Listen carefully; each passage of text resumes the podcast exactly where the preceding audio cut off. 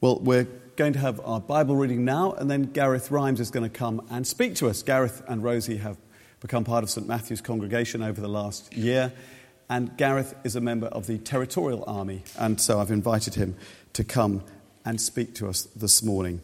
But first we're going to continue our series in the Exodus as we have our Bible reading. Oh, sorry. Oh, sorry. That's good. So from Exodus twelve, a couple of verses, and then from Exodus fourteen. During the night, Pharaoh summoned Moses and Aaron and said, "Up, leave my people, you and the Israelites. Go, worship the Lord, as you have requested. Take your flocks and herds, as you have said, and go, and also bless me." The Egyptians urged the people to hurry and leave the country, for otherwise, they said, "we will all die." When the king of Egypt was told that the people had fled, Pharaoh and his officials uh, changed their minds about them and said, "What have we done? We've let the Israelites go and have lost their services." So he had his chariot made ready and took his army with him. He took six hundred of the best chariots, along with all the other chariots of Egypt, with officers over all of them. The Lord hardened the heart of Pharaoh, king of Egypt, so that he pursued the Israelites, who were marching out boldly. The Egyptians, all Pharaoh's horses and chariots, horsemen and troops, pursued the Israelites and overtook them as they camped by the sea, near Pi-hahiroth, near opposite Baal-Zephon.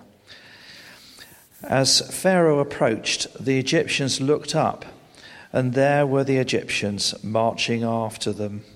They were terrified and cried out to the Lord. And they said to Moses, "Was it because there were no graves in Egypt that you brought us to the desert to die? What have you done to us by bringing us out of Egypt? Didn't we say to you in Egypt, 'Leave us alone, let us serve the Egyptians'? It would have been better for us to serve the Egyptians than to die in the desert." Moses answered the people, "Do not be afraid. Stand firm, and you will see the deliverance the Lord will bring you today. The Egyptians you see today, you will never see again. The Lord will fight for you. You need only to be still." Then the Lord said to Moses, "Why are you crying out to me?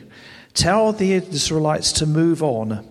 Raise your staff and stretch out your hand over the sea to divide the water, so that the Israelites can go through the sea on dry ground. I will harden the hearts of the Egyptians, so that they will go in after them. And I will gain glory through Pharaoh and all his army, through his chariots and his horsemen. The Egyptians will know that I am the Lord when I gain glory through Pharaoh, his chariots, and his horsemen." This is the word of the Lord. Thanks be to God.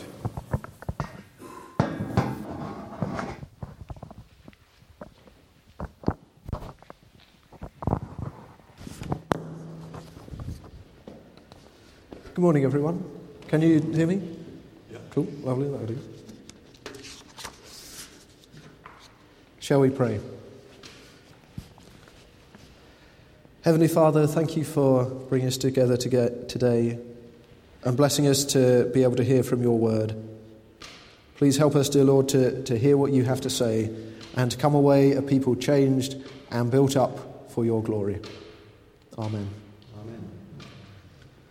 Uh, if you have a, one of the church Bibles, please have it open to Exodus fourteen. I'll be speaking on a, a little bit more than was read out, so uh, just so you can follow along.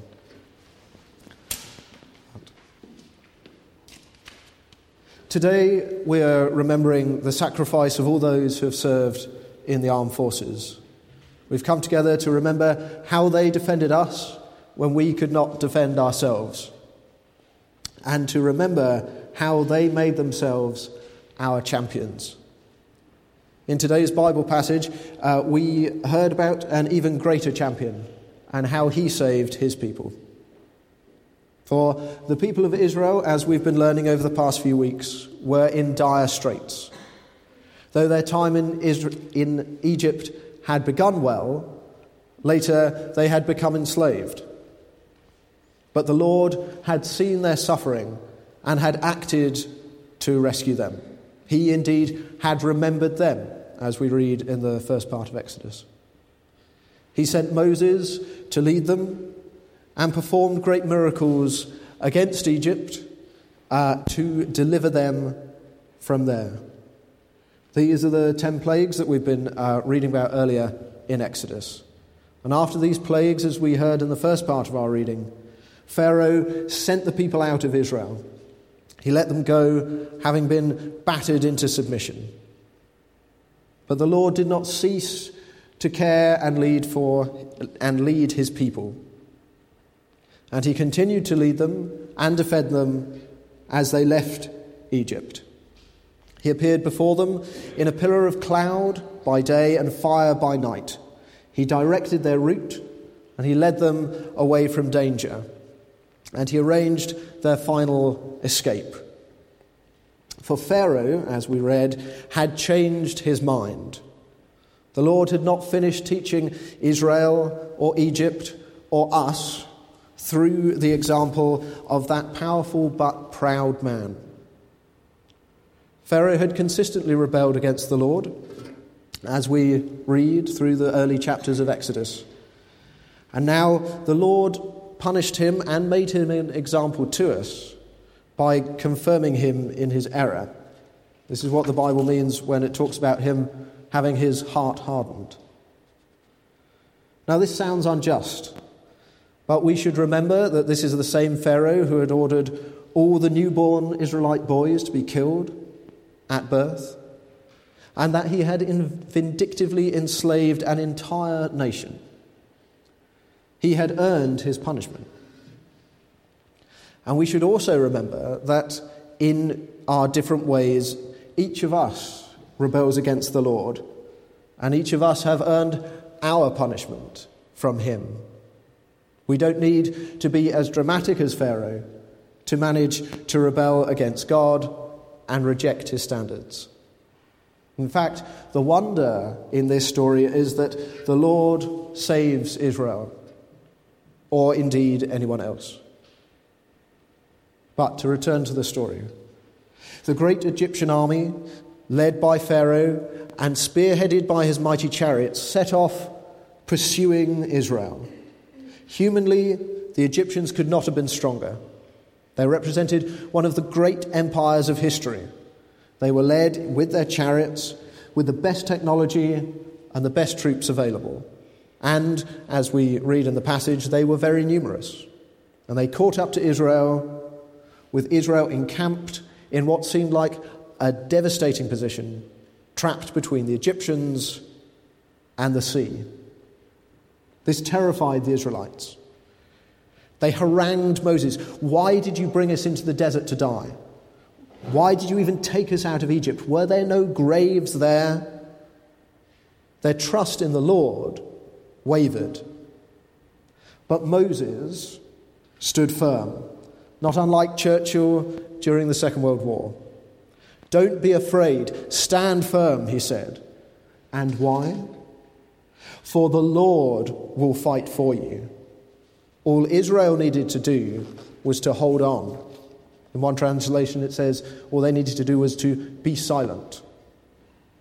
And the Lord did exactly that and fought for them. He gave Moses his orders. He commanded him to raise his staff, which he had used in the, the uh, previous signs and wonders, to part the sea. Israel was then to pass through, and they would go through unhindered on dry ground. The Egyptians, with their hard hearts still set against Israel, would pursue them, the Lord explained. But the Lord would deal with them and would destroy them. Our service people know what it is to trust in a chain of command. And the Lord expected the same from Israel. And with Moses acting as God's sergeant major, they overcame their fear and followed the Lord's commands. Now this plan would take time. The Lord caused the wind to blow all night, and the wind then parted the sea. It drove back the waters.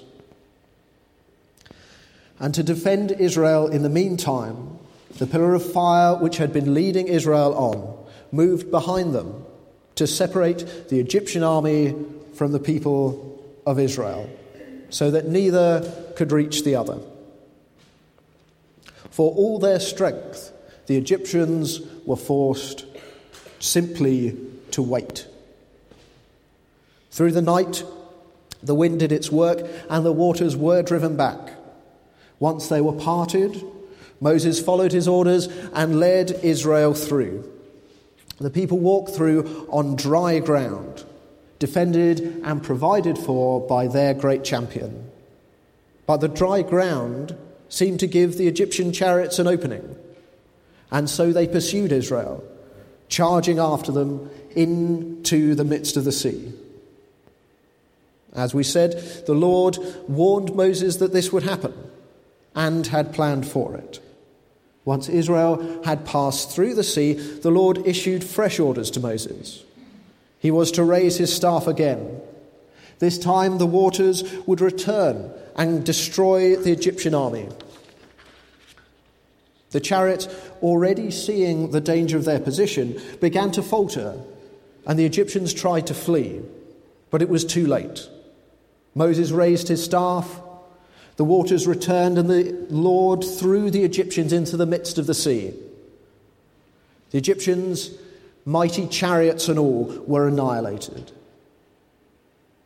And all could see the completeness of their defeat as the Egyptian dead were washed up on the seashore. Israel's men, women, and children had walked through the sea, but Egypt's mighty chariots could not fight through it. The Lord had triumphed.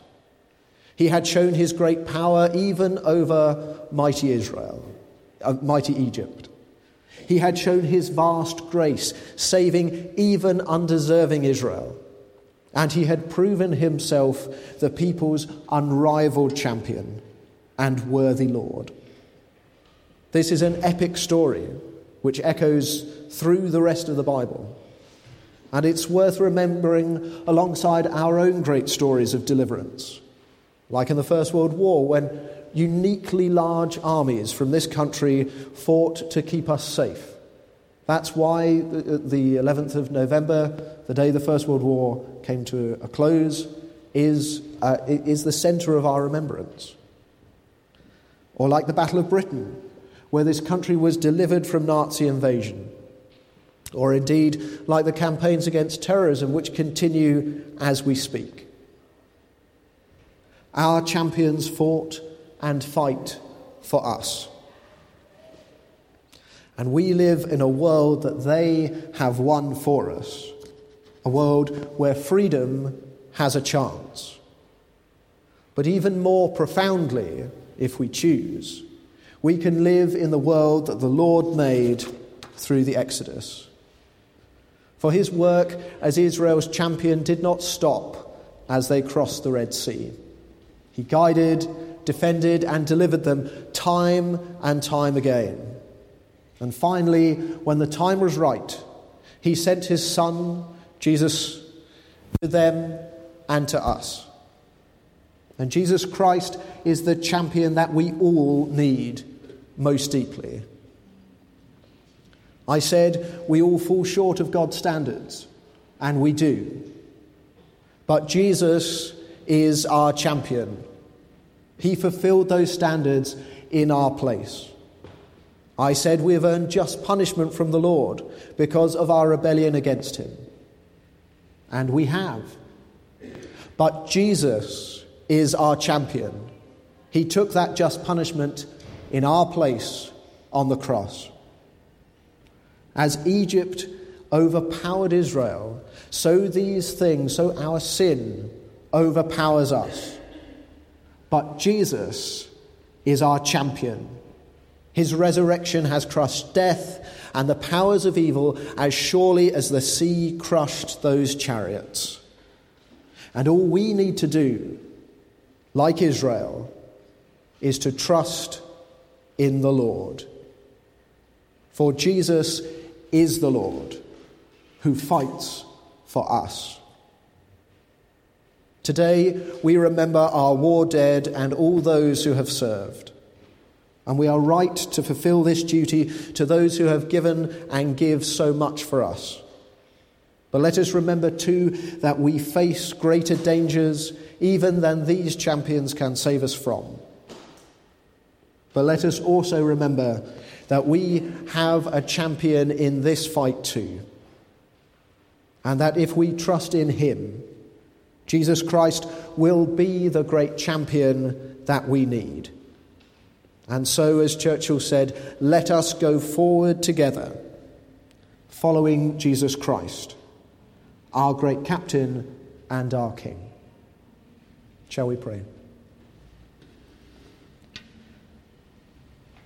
Heavenly Father, thank you that you were a champion to the people, the people of Israel, as you led them out of Egypt. Thank you that you have provided human champions for us to help us stay free. But thank you above all for Jesus Christ. Help us to hold fast to him, our great champion, and live with him as king. Amen.